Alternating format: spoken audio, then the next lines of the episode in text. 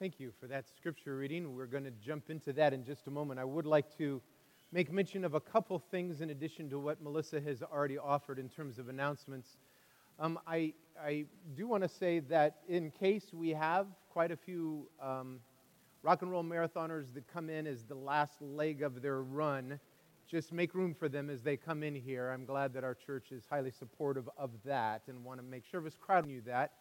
We had a good portion of our Our early service crowd was a little low, and I didn't realize that that many from first service would actually be participating in the rock and roll marathon, but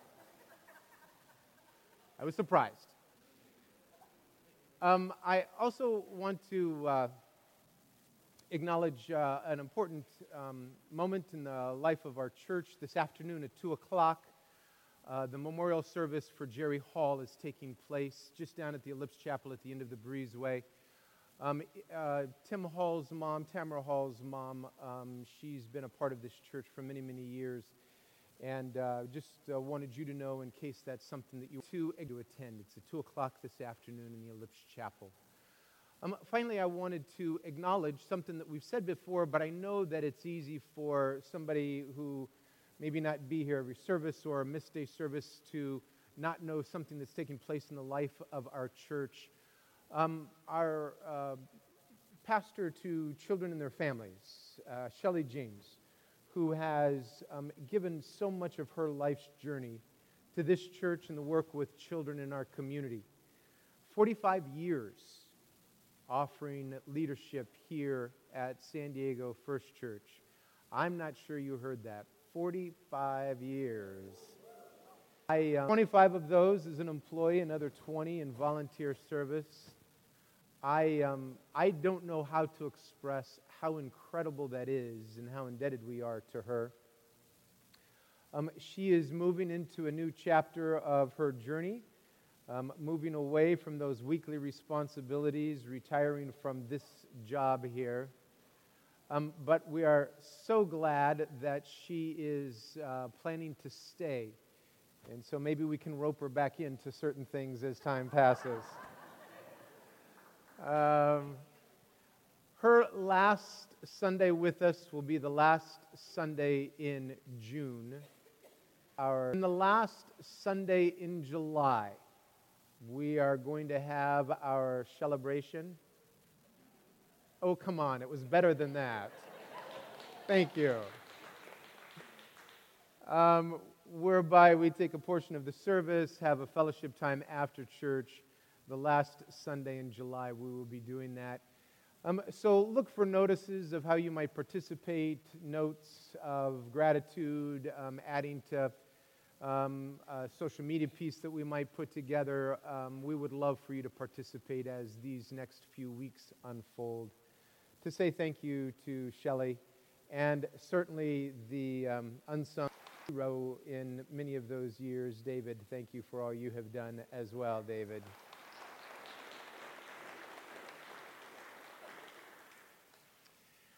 We are looking at this passage that was just read that comes out of John chapter 17. It's the very end of the chapter. The entire chapter is a prayer of Jesus. It's the longest prayer we have of his. And it is fascinating in what it presents to us to listen in on somebody's prayer. And so I encourage you at some point in time to read the entire chapter. Jesus speaks about some of his own journey in the opening paragraph, and then he moves the close to some prayers that are offered on behalf of those who are the close followers of Jesus. And then we shift into the section that we heard read, which is verses 20 through 26. And here we have Jesus' prayer for all of those who will become followers of Christ. So it includes us. A prayer offered by Christ over you and me. This makes this really special to me in so many ways. Here's, though, what I want to say kind of at the outset. I listened in the podcast on your service last week. I was not here. I was gone. I'm out of town, north of L.A., in a retreat that took place somewhere between Santa Pedro and Ojai. and it was a couple miles from the Thomas Aquinas College, a beautiful part of our state. But this past week, I listened in on the podcast. Thank you, Melissa, for leading us so marvelously and so articulately into John chapter 14. And one of the things that Melissa commented about in John 14 is that it's a little difficult sometimes for us to actually step into the shoes of or the skin of the disciples and feel what they felt because we know the end of the story. That some of this takes away from the unknown nature that had to have been real for the disciples as the events are unfolding day by day, week by week, year by year. Because we get to see the end of the story much like the writer of the gospel saw the story, having written all of this after Christ's death, resurrection, and ascension. I would like to propose to you, though, that in this brief passage, maybe we actually can step into the shoes of the disciples, because I don't think we know how this portion of the story is going to end. You see, in this portion of the story, Jesus is offering a prayer that to me doesn't seem like it's been fulfilled yet. It is a prayer that says that they might all be brought into unity. We'll look into more specifics on these verses in a few minutes, but the prayer is very clear.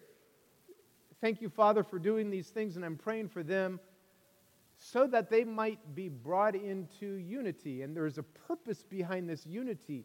The purpose behind the unity we will receive to, but it's so that the world may learn something, may know something, may receive something. Maybe I'm misreading it, but when I look around me at the world of faith, the people who are part of that, I don't see a whole lot of unity, or at least the kind of unity that is so compelling and so attractive that someone would say, oh, that's different. That's something otherworldly. That feels like it's connected to something divine.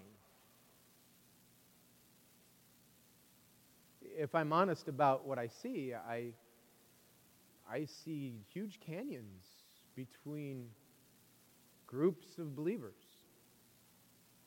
Chasms, where you have to look real hard to see the places where there might be a bridge that gets us across. Fractures in the solid rock that makes you wonder if this is going to break apart or crumble.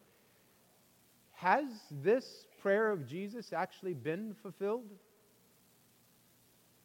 If not, I just want to ask, what is our faith? If not, what is our role in bringing to pass this prayer of Jesus? So that's the challenge this morning. When we hear the prayer of Jesus, is there something here that might move us to reconsider our participation in bringing to pass that for which Christ prayed? There are other portions of this prayer that we can debate or argue and protect they come to pass or not. Earlier in the chapter, Jesus offers the prayer, O Lord, protect them, keep them from the evil one. It's interesting to me that the author who records this prayer is living in a time when he has watched the followers of Jesus be persecuted, put to death, harmed, injured, imprisoned, chained. Persecution that's certainly beyond anything I can imagine. So it's fair to ask, okay, so how did this prayer of Jesus come to pass? It's because on initial look, from my perspective, it seems like there was free reign, at least partial reign, of an evil one who seemed to have his way with those who are followers. So you could, at least from one perspective, argue that how did that prayer of Jesus come to pass, or has it yet? I will grant you, because I believe that this is true, that there's something that happens in the faith of a believer that allows them to weather outward storms. I pray that in an otherworldly way. I pray that I have that kind of faith, but I know that it hasn't been tested the way it has for some others. But the kinds of stories where the disciples, it seems to me, freely give themselves to the kind of sufferings that were perpetuated on them during this first century, and certainly in centuries since, to come through that with their faith intact, some experiencing a joy that they had the privilege to experience with Christ, the sufferings that Christ experienced. I'm not sure that hardly makes sense. In fact, I'm not sure that it makes any sense at all. But spiritually speaking, we find over and over again amazing stories of people who maybe physically were not protected from the evil one, but something inside them, this seed of faith and faithfulness, this unity of spirit with Christ that gave them a perspective on all that was happening, that allowed to them to weather the most difficult of outward circumstances, a will to be faithful, connected to something that was eternal, a willingness to walk through whatever it was, because the Christ within gave them a persistence, a joy in the midst of hardship, a seed of hope. So maybe in that sense, we begin to understand Jesus' prayer that we might be protected, kept safe from the evil one. Well, this that we now have at the end of the prayer, this piece of unity, I'd like to propose this morning to you, just for you to consider, that it's really difficult to perpetuate a peace external to us if we've not really wrestled with the peace that is internal to us. As Melissa mentioned last week, and as I referenced just a short time ago, I was at a retreat last weekend. I was in a retreat with 30 men, none of whom I knew before I got there, and none of whom I'll probably ever come across. Being in is my guess. Wonderful group, so glad I was there, but it was really just stepping into a collection of strangers from a lot of different places, and engaging in this weekend with them and then leaving. I'm going to tell you of an opening moment that was shared around a campfire. Classic retreat moment where everybody is sharing just a little bit of what got them there. This moment I'm not particularly proud of. I didn't tell this to anyone there, but there was a person to my left who, after about half of the people had shared, he started. That's his name. I'll call him Nathaniel, because that's his name.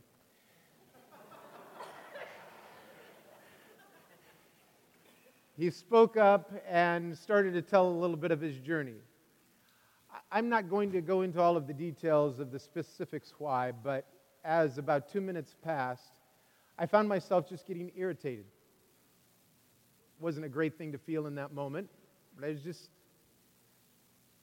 irritated by what he was saying and how he was saying it, and the fact that it was going longer than we were supposed to go, and Felt like I needed to be the retreat rule keeper right there. Call it out. We're going to have a successful retreat. Let's abide by the rules.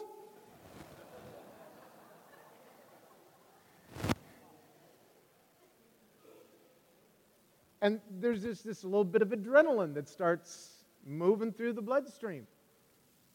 And this little irritation that starts so small but grows faster than weeds grow.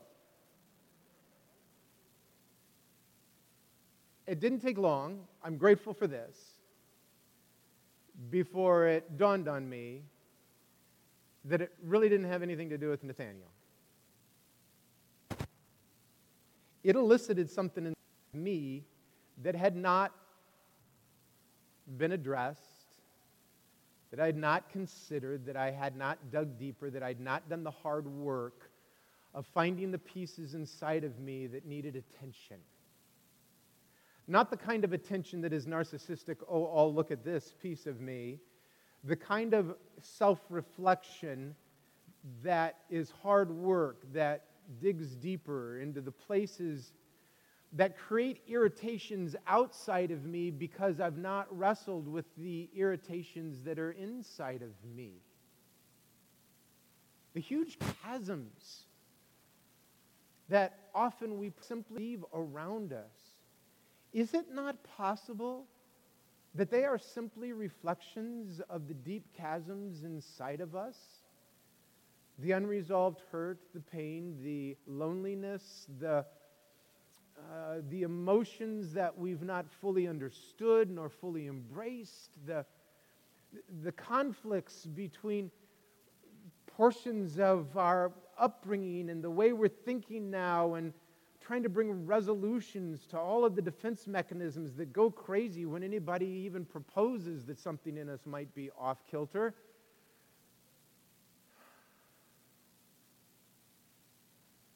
Irritating.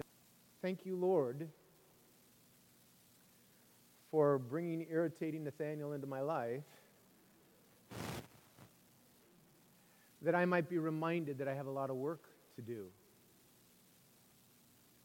I'm not sure that Jesus' prayer can come about without our willingness to step into those places where the Spirit wants to send down roots that hold the soil of our life in a fresh new way, that somehow draws nutrients from one side and pushes it into another place so that health and wholeness can begin to take place in our journey. It's embarrassing to say the many times in a week where that same thing happens again. Happened yesterday as a woman was driving an Acura RL. I shouldn't know that, but it just caught my attention so much, and went around on the far right side and just was trying to cut off everybody else's patience in trying to go to the three lanes that narrow down to one, and just found myself, oh, no way. I am going to hug the bumper of the person in front. It is so no one can. What in the world is going on inside of me? It is not her. It is inside of me. Now, it's absolutely true that I can avoid this because I could easily find 4 or 5, maybe 6 to 8, maybe 10 people on this retreat who would have the same feelings in response. But what does that do? Justifies my pushing away of addressing those things in my life? Adds to my, oh, so appealing self-righteousness? Digging? It gives me an excuse? Keeps me from digging? Oh, I can find partners in this.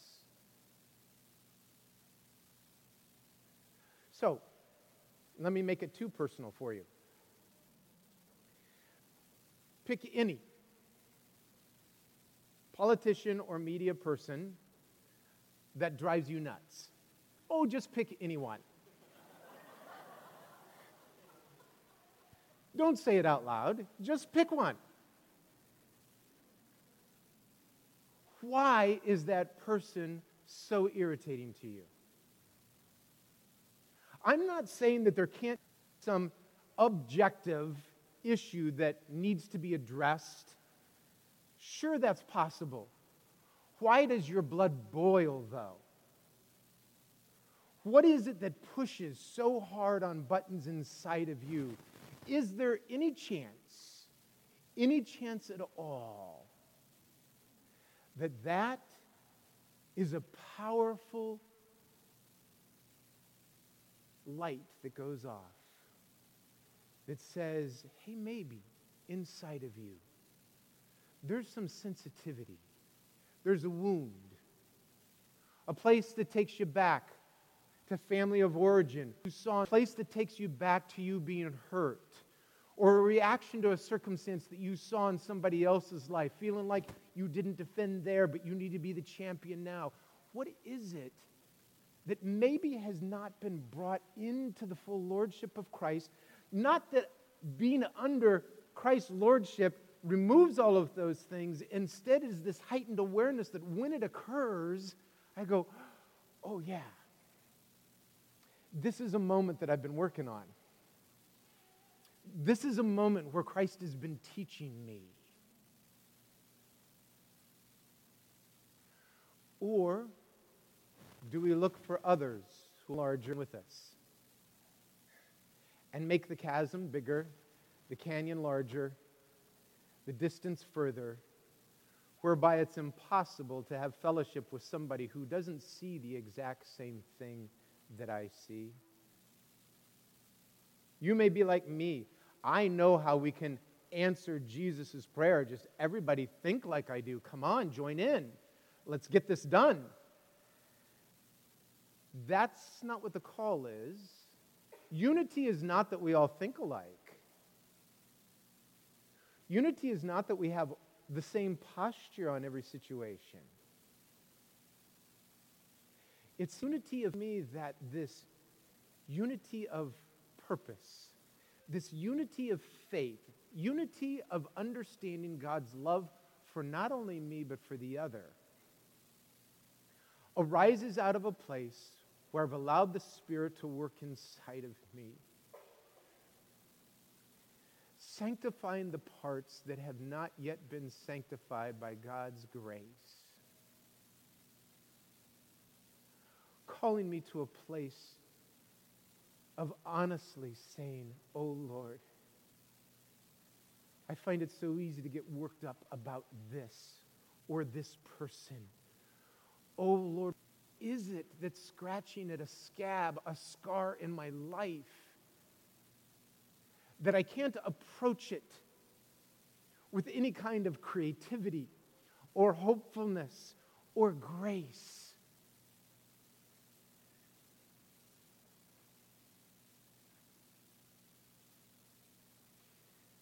Lord, before I speak up, help me to look in.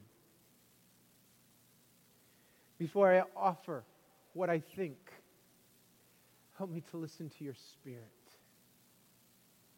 Help me to begin to recognize the triggers that unearth for me something that needs to be seen and held. I've read this book to you before. I know that. I'm not ignorant of that. But it feels so appropriate and important this morning. So bear with me on this morning of a child at double dedication, if I could just read a children's book for you again. This is the book that maybe you remember, written by Audrey Wood and somebody who's related to her, I guess, named Don Wood. I don't know much about the authors. All I know is this wonderful, delightful little child where he speaks about himself, and the title of the book is from the opening page, where he declares boldly, I am quick as a cricket, but I am also as slow as a snail. I'm as small as an ant, but I am as large as a whale. Sorry, I'm retreating into my father mode. This is a book I read to my children, and it just comes to me. Please don't mock me too much. I am sad as a basset, and I'm a toad as a lark. I'm as nice as a bunny. I'm as mean as a shark. I'm as cold as a toad. I'm as hot as a fox. I'm as weak as a kitten. And I'm as strong as an ox. I am as loud as a lion and as quiet as a clam. I'm as tough as a rhino, and I'm as gentle as a lamb. I'm as brave as a tiger. I'm as shy as a shrimp. I'm as tame as a poodle, and I'm as wild as a chimp. And I do all the chimp motions, but I'm afraid you'd mock me too much at that point, so I'm not doing it for you, just my girls. I'm as lazy as a lizard. I'm as busy as a bee. And that's when I'd make the sound of a bee and tickle them till they asked for relief. And you put them all together, and you've got me. What this wonderful child gets that I have so long put beside me or behind me is that all of those pieces comprise me. I find in Jesus' story that there are things that Jesus,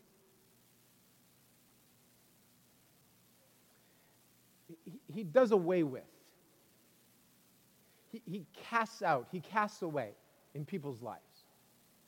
But it seems like those things that Jesus casts away are those things that are foreign to who the person is.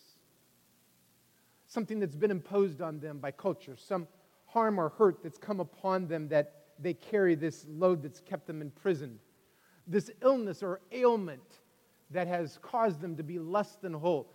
They're all the kinds of things that Jesus did away with. There are all kinds of other situations with people where Jesus transforms. The woman at the well with her history. He doesn't deny that she brings this history with her. He transforms that history. She still holds that as part of who she is, but this way by which blessing takes who she is, all of who she is, coming through new direction. We find Thomas coming, filled with doubt, crippling doubt. We don't see Jesus moving to a place where somehow that is denied or cast asunder. There is a transformation of the doubt and a new understanding of faith, almost as if doubt is the beginning and then gives way to a new understanding of God's work, not only in Thomas's life, but becomes a powerful message to everyone who's in the room, and now becomes a powerful message to generations that follow.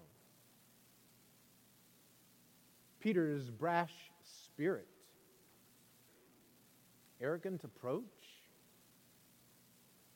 and yet it's that very thing that Jesus transforms into amazing leadership. This passage of Scripture speaks about knowing God. I want you to hear this prayer. It's a prayer where Jesus, having prayed for his immediate followers, says, but I'm not only praying for them alone, I'm praying also for all of those who will believe in me that because of their message. I'm praying this so that they might be one. Father, just like you are in me and I am in you, that they might be in us so that the world will know that you sent me. I'm going to pour out my glory upon them, the glory that you've given me, so that they might be one just as we are one. Hear this powerful verse. I in them, you in me, so that they might be brought to perfect unity or completeness or wholeness.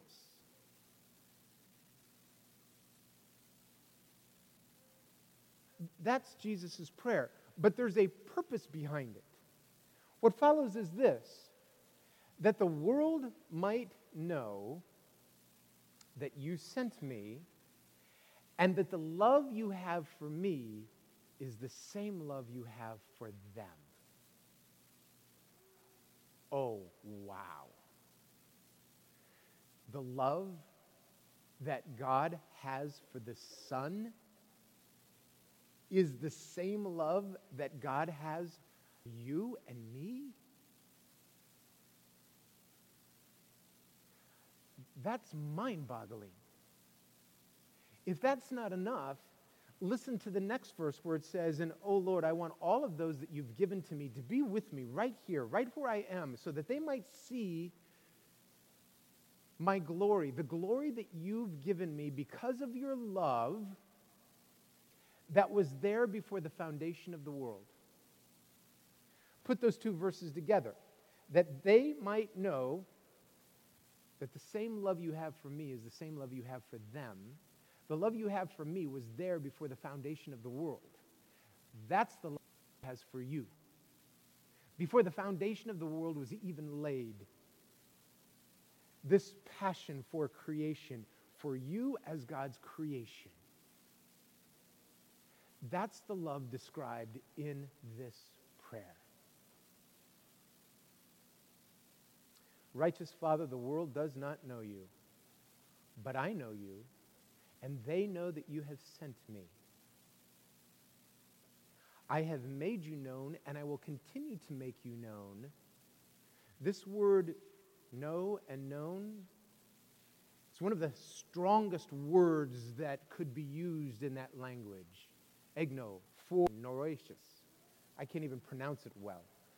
But it's Greek for knowing not with just my mind, but with my heart, because it includes the sense of knowing with a feeling that comes with it. But it's neither an academic assent that I figured out this truth, or a feeling that moves me to a place where I go, ooh, that feels great.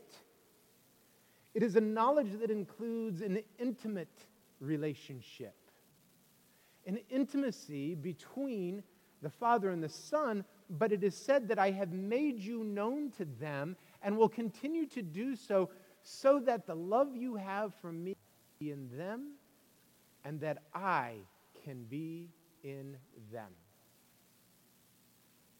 If our calling is to live into the prayer of Jesus, this is a calling to participate in the hard work of bringing about a depth of sanctification within us, a unity of faith, an understanding of love that permeates into all of the parts of who I am, so that Christ might bring them together in a harmony, in a perfection that depicts the way in which you were created to be. When that occurs in me and occurs in you,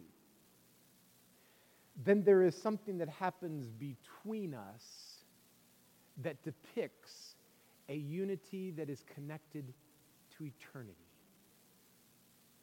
So you've heard the same theme for several weeks. Being God's temple, you being God's temple, and the sacredness of the space between us. That unity can only come about, I'm convinced, within a hard work of moving back to the place where God's Spirit moves within us to all of the hard, scarred, difficult, calloused places of our life's journey.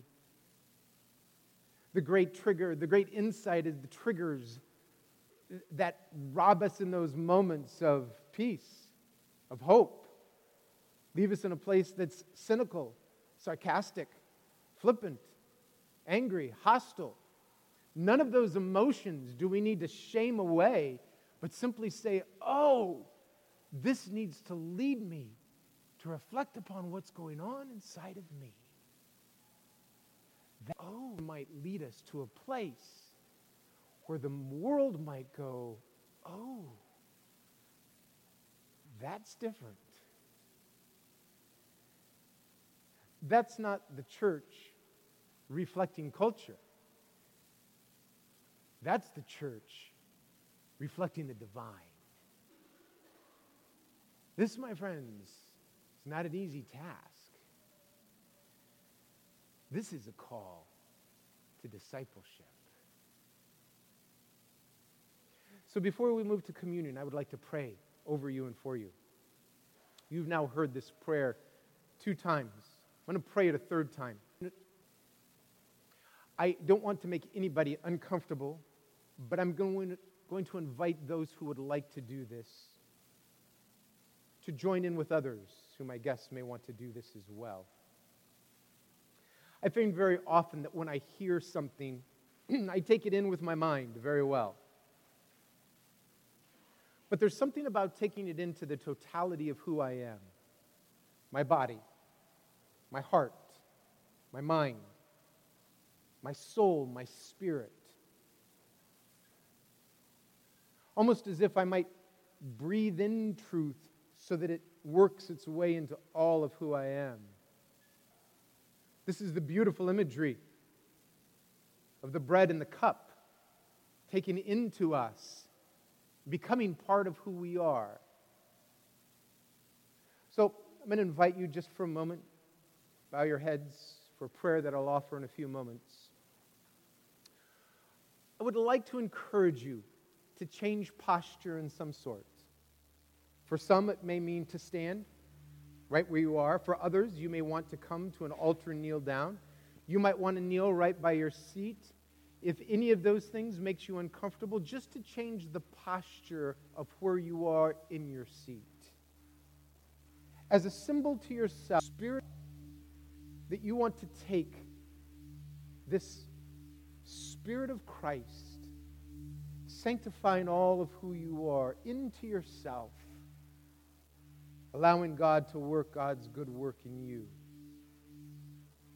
So I invite you in whatever fashion, as I am just quiet for a few moments, to consider changing posture.